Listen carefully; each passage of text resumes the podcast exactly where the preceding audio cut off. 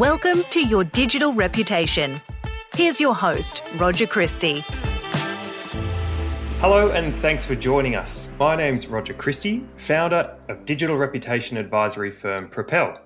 And today we're looking at an issue a lot of leaders and reputation advisors grapple with. How should leaders use their digital presence during major events or crises? Look, it's it's one thing to build a digital presence and to engage when times are good. But what about when things are a little more complicated? When the situation isn't black and white, or you know, perhaps there isn't one right answer, and whether that's due to a self-inflicted crisis, if I can call it that, or something that's perhaps more of a widespread or global issue, like we're seeing in the Ukraine, or through COVID, or even movements like Black Lives Matter or Me Too. Regardless of whether you're in the right or not, the question for all leaders and comms teams is often should we speak up or should we stay silent online until the dust settles? Well, our guest today, joining us from the UK, has a wonderful and very timely point of view on this, as he recently looked into the posting habits of global CEOs in response to the conflict in Ukraine. I can't wait to hear what his research revealed and what other leaders can learn from his insights. So it gives me great pleasure to welcome Phil Szomszor, co founder and partner at Brightside Digital Engagement, to the podcast. Thanks for joining us, Phil. Thank you, Roger. Thanks for having us on. So, Phil, let's dive straight into this really meaty and complex topic. In, in your view, how should leaders use their digital presence during, you know, what we can classify as major events or crises? Yeah, I mean, I think the Ukraine situation, the war in Ukraine, is is highly unusual. I mean, we've never seen uh, anything of its kind before as comms professionals. So I think it was it's been a real test of uh, CEOs and business leaders' approach to using social media. Uh, we were getting asked lots of questions ourselves about, you know, should we should we post, should we stop, exactly how you just described. So I thought I would, uh, being slightly geeky, get get in there and have a look at what other people are doing. So we uh, did some um, desk research of 50 CEOs of uh, big uh, listed companies, uh, mostly in the UK and the US. And um, we looked at those people that were already active on LinkedIn. Uh, because, as you know, n- not many CEOs are actually active um, on social media in the first place. Uh, and what we found was most business leaders carried on posting um, once the war had started. So 84% of, of CEOs carried on posting but 42% of them uh, posted explicitly about the invasion, and 36% posted about action oriented posts. And what I mean by that is saying what they're actually doing about it, whether it's withdrawing uh, from, from Russia or whether it was sending aid or doing something along, along those lines. And um, it's you know it's been quite interesting looking at the response to to those posts because uh, you can tell that a lot of them had had some some comms assistance. I mean, a CEO of a listed company isn't going to be posting about the Ukraine invasion without comms professionals. Uh, but it was quite quite a mixed bag. Uh, a lot of CEOs uh, being called out for being too slow. Uh, some of them being praised for for, for their empathy. So it was it was quite a, a mixture of responses, and you know, and bearing in mind these are people that are already active on, on LinkedIn there's some really interesting numbers there, Phil. And I mean, even the if I'm doing my maths right, the six percent that said something that really had no meaning to it. It seems like an interesting the difference between that 36 and 42 percent. That that's that's an interesting little insight there. I'm interested to know from the analysis that you did, those that did things well in your view, and that can be completely subjective. What did they do differently? Perhaps in their message uh, on social media as opposed to their messages in or more traditional messages through other channels like a media release or like an interview with mainstream press. What was different about their social media message? Well, I think you'll find that those leaders that had uh, an easier ride, if you like, um, through through this invasion were those that were already very active and had uh, some more experience in terms of, uh, of dealing with, with their public. So let me use an example uh, of, of one I use quite frequently is Bernard Looney, who's the CEO of BP. Now, BP is a company that attracts quite a lot of attention, not all of it very positive. They're dealing with very, very complex situations. Uh, and he came out quite early uh, with some, you know, a very empathetic post talking about what he's going to do. But that's the sort of thing he does do. He he, he is regular in his activity. And uh, what he did that very few other CEOs did was was respond to the comments. So there were yeah the types of comments that CEOs were getting were um, you know the, the, kind of thing well why, why why this war why you know what what what are you doing about the Yemen or Afghanistan or other situations um, and you know why haven't you acted sooner or uh, you know why aren't you withdrawing altogether and he gave some quite robust responses to to some of those comments um, you know which I think you know even though he's you know attracting flack, uh, but we're seeing a lot of that throughout social media anyway. Uh, he's dealt with it in a, in a really, uh, you know, really well and, and very balanced uh, and, and, demonstrating, you know, connected leadership really. So um, I think he was probably the best that I saw. Um, but you know, I think being being quick. Uh, so uh, Chris uh, Kemplinski, I probably pronounced his wrong. The CEO of McDonald's. Um, that you know they were almost at the point. You know, there was a a bit of a hashtag brewing. I don't know if you saw it at the time about sort of boycott McDonald's because they were being quite slow to respond. Um, so uh, so he was sort of you know the brand was already taking a bit of a battering, but he did come out and he did write a very good post um, which which explained things. And I think you know unfortunately a lot of people um, you know the general public don't give uh, CEOs credit for the complexity of the decision making that they're dealing with. So you know, a company like McDonald's, the you know, withdrawing from that market is a huge decision. You know, what do you do with all the people? How do you communicate to them? Do you keep paying them? What do you do with your supply chain? All of that kind of stuff. And I, you know, people aren't very patient for those things. Um, so, but you know, he gave a, a, great response when he did get to it uh, in the end. So, Phil, I'm sitting here thinking if I am on the fence, if I'm a leader or someone in a communications team who's advising leaders on how to respond to these sorts of things in the future, the picture you're painting, it sounds a little bit intimidating. It's it's it's a really hungry and impatient audience who's waiting for information, for waiting for comment from you. What what's the sort of what is the way that you might counsel someone who's sitting in that chair? fearful of um, the the resource and the requirement to respond to that social media audience that is ever ever increasing in its demands. Well, I mean, you've, you've touched on something there that there's, there's no doubt about it that CEOs are really nervous about social media. And, you know, I, I know that you'll have spoken to, to, to, many, many in the past. I, I'd be interested in what kind of responses you get from people. But, you know, I hear things like, uh, it's too risky. Um, you know what happened? How you know I can't deal with the volume of responses. Um, I'm you know I'm worried about what happens if it spirals out of control. Uh, you know I, I can't control all the all the messages. So you know it's something we get a lot, and um, I liken it to uh, to sort of media relations. Really, I think a lot of what we do is actually more in the PR world than in the marketing world. And um, you know you would you would prepare uh, you should prepare for social media in the same way that you would uh, to, to, to, media relations. You know, you you practice, you set things up properly, you have a team behind you, uh, you work out your messaging, and all of those things. It's exactly the same as what we've all been trained to do. Those of us that have come through the PR channel. So um, I would sort of advise them to sort of think of it in those terms. And I think the advantage of social media is that you are in control of the channel. I mean how many times as a PR person have I been sort of frustrated by how the media has actually printed what my what my client has said? Um, you know, they, they leave bits out. They don't. You know, they, they've got their own angle. They want to provide the balance the, uh, for their readers, which is you know, as a PR person, can be quite frustrating. Uh, so you know, they have an opportunity here to have the stage and have some control over the channel. Um, but uh, yeah, my, my general advice is think about it in PR terms.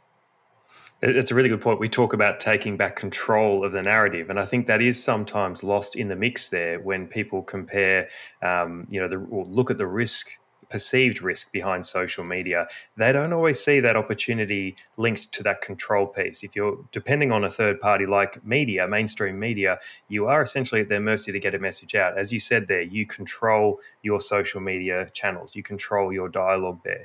Well, uh, if we flip this around though, and there's you know concern perhaps or, or, or, discomfort around saying something and saying the wrong thing or saying it too slowly what does the alternative look like do you think? What does silence look like in times like these when stakeholders are looking for guidance?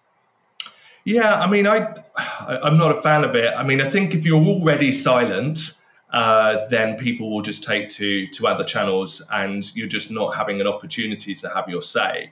Uh, so you're kind of missing out on your right of response uh, on, the right to you know to, to steer the, the narrative in, in the direction you want to, to steer it. Um, for those that are suddenly silent, I think that's a, that's a different thing because that suggests some sort of guilt uh, or some sort of avoidance of the situation. So through the research, we noticed that you know, a number of a number of CEOs. Uh, I'm not going to name them actually, but some, for some really serious companies of you know that I highly respect, and they're great on social media.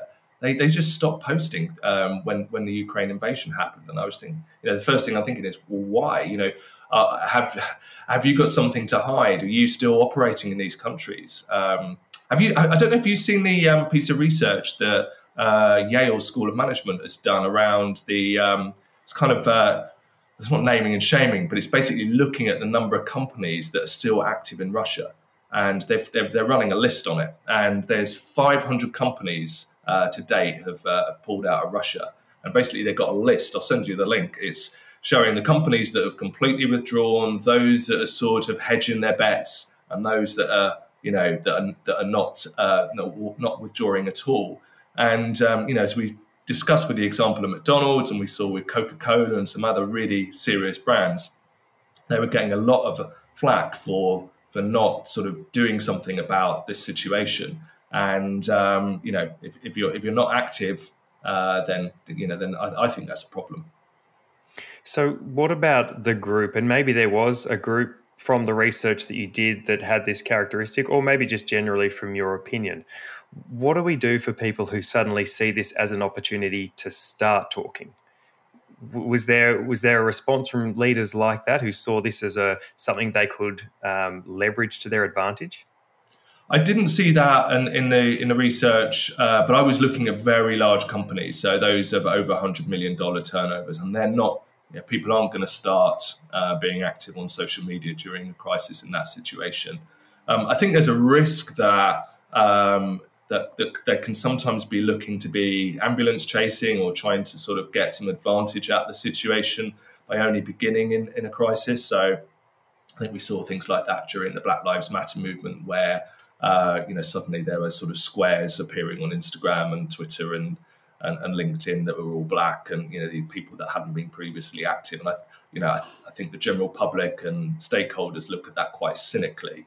So I think there's a danger to sort of start during this time. But you know, if, if you're going to do something during the crisis and it makes you realize that this is the time to start being active on social media, then then you're putting the time into the preparation, you know, forming your team who's going to help you, working out what your what your message is going to be going forward, uh, doing the training, working out the kind of the workflow and who deals with comments and all of that kind of stuff. Um, I think you know to start the planning rather than diving in uh, during a crisis because unless you're prepared, it really isn't the time to start uh, doing something that, that might be quite alien to somebody.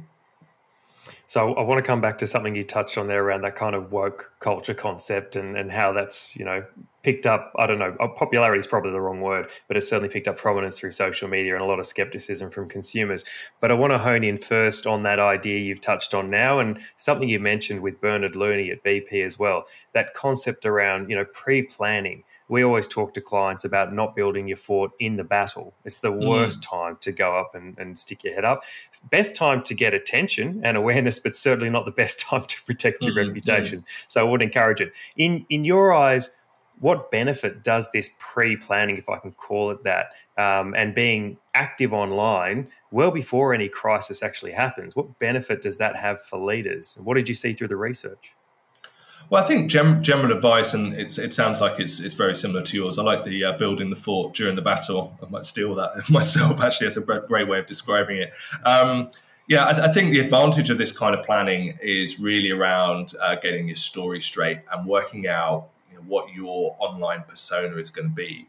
Um, I think one of the uh, differences that you see from uh, regular social media planning and strategy is that uh, you can't just sort of take the brand channels messaging and say, right, if we're BP, you know, let's let's look at the message house and then just apply that to Bernard Looney because Bernard Looney is a human being.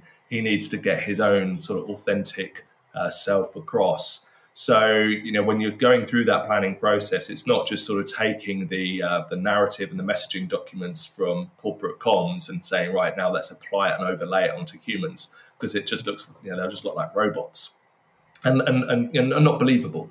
Uh, so there needs to be some work in terms of work deciding you know what what are, what are our talking points? What are our key themes? What do we want to say about that? What's our insight? Um, you know and that's going to be based on our own experience as well as uh, drawing from uh, the experience and, and, and, the data and the stats available from the company. So you know for me that that planning stage being able to get the authentic persona right is, is really important uh, and then there's a, a bunch of um, sort of tactical things to consider as well around you know how how you sort of handle the uh, the channel itself, who actually does the posting, you know, what the hashtags you're going to use, who, who's going to post replies, um, you know, what what what what's the CEO going to uh, reply to, and what's a third party, you know, a, a comms person going to reply to on their behalf, because. You know, I know I know this isn't a very popular view outside of comms, but it's not realistic for you know these um, you know in the research these these CEOs were getting three, four, five hundred comments they can't reply to all of those themselves, so they tend to ignore them all. So actually having having a team in place to review things and surface the comments that are definitely worth replying to uh, and acknowledge all of them uh, is very important. So there's a bunch of sort of tactical things to plan out as well as uh, getting that narrative right. Um, and then sort of just um, you know, actually what we recommend uh, normally doing is starting with a pilot, to be honest. So, you know, I wouldn't start with the CEO. I would start with somebody else on the leadership team or you know, a vice president, senior vice president level, so somebody very senior, and run a pilot with them, and then sort of see what you learn from that. And then when you start the CEO communications, you can sort of you've got you've got something to draw on in terms of looking at how people are responding to, to what they've got to say.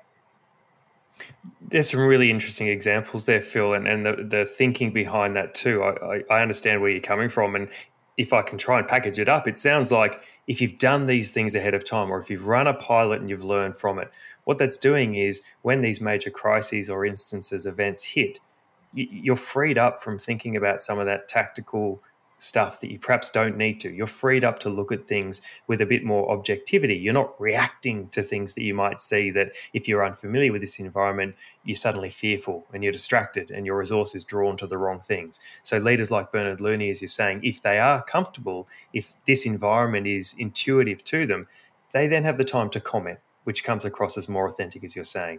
Or you know they're writing a message which naturally understands the tone and voice of their audience. So again that pre-planning piece is critical to ensure that you're freeing up your headspace particularly of key leaders to say the things that really matter when it really matters.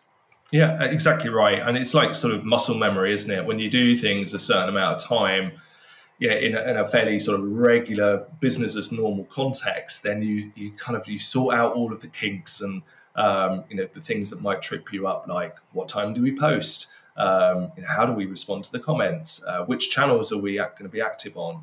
Um, do we use a photo? Yeah, what the hashtags? All of those kind of very very mundane things, but are important to get right. You can you can do that all in the BAU stage, and then when you, as you've just suggested, when you're you, when you're going into a crisis or a major event that you, you want to look at, um, then you're going to sort of take advantage from it. Um, it's funny. One of the one of the other things I, I, noticed from the research, actually, just to sort of bring this in and just get your perspective as well, is um, I noticed when I was doing it. I wish I'd actually started when I was doing the survey because I did it. It was all desk research. Was I noticed a lot of people were at that time uh, posting about International Women's Day. So that had happened sort of about a week after um, people were starting to get active about the Ukraine invasion. And it almost seemed, and this is anecdotal observation, it almost seemed like there were more CEOs prepared to talk about International Women's Day. Uh, and the theme this year was uh, break the bias. And it involved CEOs sort of um, standing in front of a camera and putting a, a kind of cross like an X Man symbol.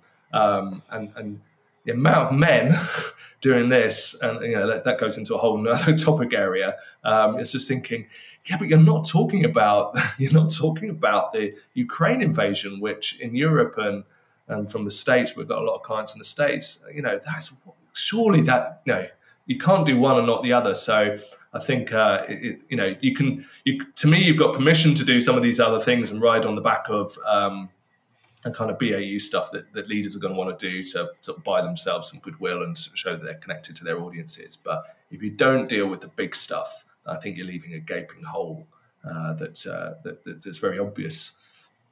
I think that's a really, really important point, and it's kind of you, you can't be that fair weather CEO. You can't pick and choose the topics that you want to talk about. At the end of the day, it's what is impacting your stakeholders, your audiences, and what they want to hear from you at that time. And I think a, good example, I mean, you, have mentioned quite a few today. A good example for me was, you know, in little old Australia, where things were happening on the other side of the world. Um, one of the CEOs of, of, our largest telecommunications business, Telstra, um, he actually was in a conference in Barcelona, so over in Spain, and uh, even being there and as you say things like international women's day or other major events being you know um, uh, more of a priority for some leaders to talk about.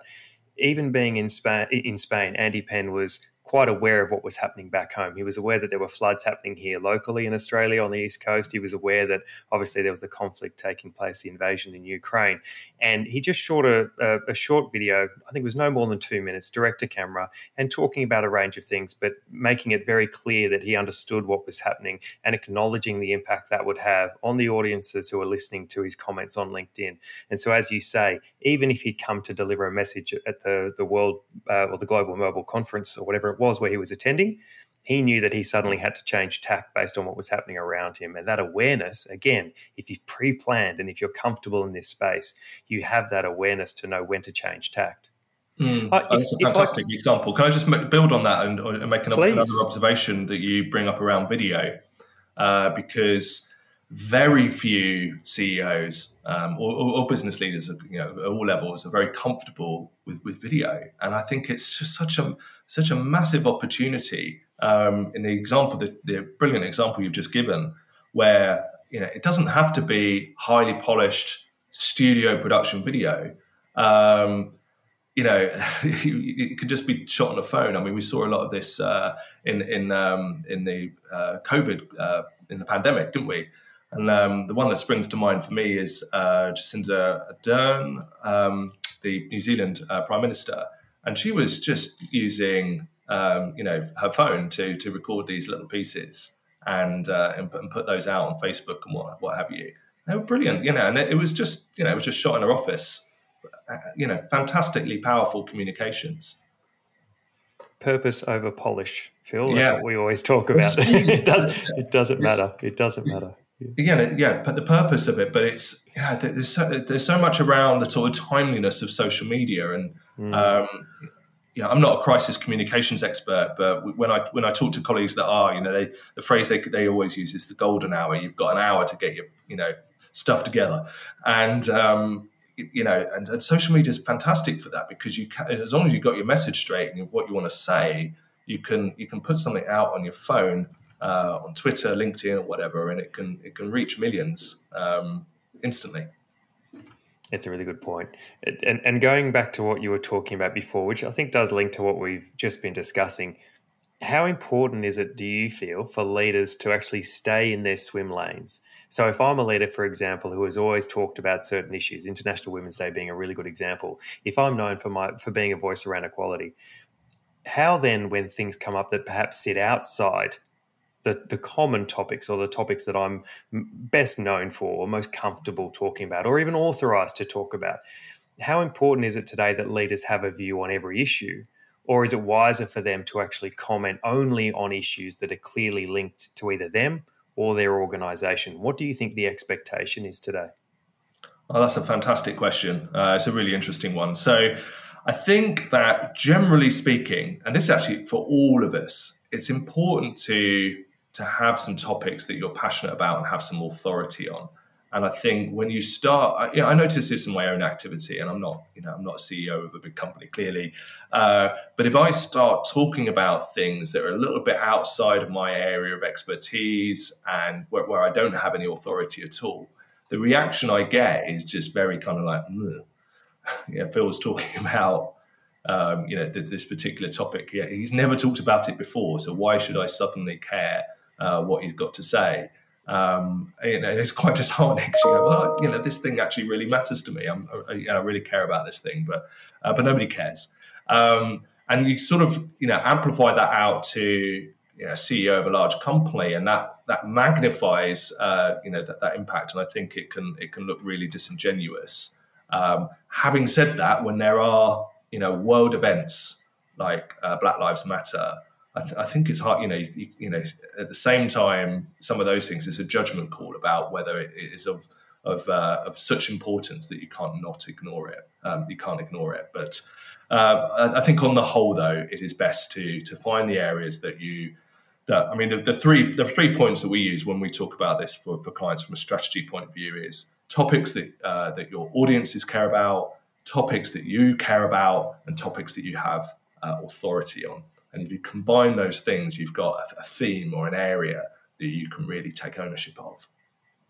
I think that's really neat. And, and the only thing I'd add to that that might hopefully fill in some of the gaps is uh, having more of a coalition mindset. So, as mm. you're saying there, if you're being drawn into conversations like Phil has been in the past that he's not authorized to talk about, uh, if you can lean on someone within your mm. leadership team, one of your yeah. peers who can who is better placed to have that conversation, and even give them your platform elevate them and, and um, uh, promote what they're talking about uh, can help fill a fill a gap. Phil, you, you've talked through um, a lot of the research, which has been incredibly helpful, and examples in that those that are strong, uh, those which we can learn from as well as leaders. I'm just wondering, having done all this work and even work that you've done previously, to be honest, it doesn't just have to focus on the Ukraine.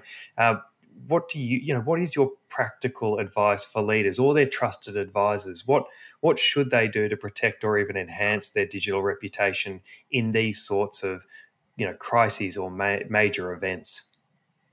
Yeah, um, well, I think we've, we've covered quite a lot of it already, but just sort of to, to recap, I suppose, in, in, in many respects. So um, I think it's run run a pilot um, first of all. So don't sort of start with your CEO. Uh, make sure that you've, you've got um, you've got you've, you've, you've, kind of got some learnings to draw from. Um, spend some time getting your story right in a, in a way that's authentic to the business leader. That it's not um, it's not something that uh, the, the, comms department has decided for them. Um, make sure you get their buy-in. Um, we didn't talk a lot about this one actually, but uh, you know it's, it's essential that um, that they realise that this is part of their job. In the same way that they take doing a media interview uh, seriously, they've got to also um, you know, take the, take this seriously and take some ownership of it. So they can't just outsource it to the comms department and go, "There's my logins, off you go." They have to be involved um, and see the advantages to them as well, that this is a good thing for them. Um, having a team around to help, so uh, you know that, that they're going to draw from a few different disciplines, um, and they have to be very very much trusted to to the CEO. So this isn't the sort of activity you outsource to the account executive of your your comms agency. You know this is yeah, serious stuff. So you make sure that you've got a, a full team around you um, and then also think about this being part of a long term strategy as well. You know, I'm sure you talk about this with your clients too, that you can't just expect to get sort of instant results and everything to work perfectly on, on day one, that it is something that takes time to build up. Um, just like any other reputation, uh, reputations aren't formed overnight. So uh, play the long game. Completely agree, Phil, and I love that point about you know not giving it to the account executive. It's funny suddenly how valuable and powerful social media becomes when there's a crisis, right? All yeah, of a sudden we realize, hang on, who's holding the keys? Um, and I think what I've heard from you as well through the the course of this conversation is that element around confidence and feeling comfortable. Ideally, you want to feel comfortable in this environment in order to not get flustered in a crisis, and whether that's yourself or whether that's the capability in the team to ensure sure that you you know you have crutches to lean on as needed as a leader. Um, consistency, you've said that many many times, and I think the last point for me is around control, controlling your narrative, controlling your views, or having your say on a specific topic is so important, so that others aren't dictating terms at the time when people are, you know most scrutinizing your efforts. Phil, this has been such a valuable, practical conversation. Thank you so much for sharing your insights on your digital reputation. Thank you very much. Yeah, you got me thinking about a few things too. So uh, yeah, I really appreciate the conversation and uh, questions. Thanks again for listening. If you've learned something from today's conversation, please subscribe, leave a review, and share it with others. For all show notes, head to propelgroup.com.au. Thanks again for listening.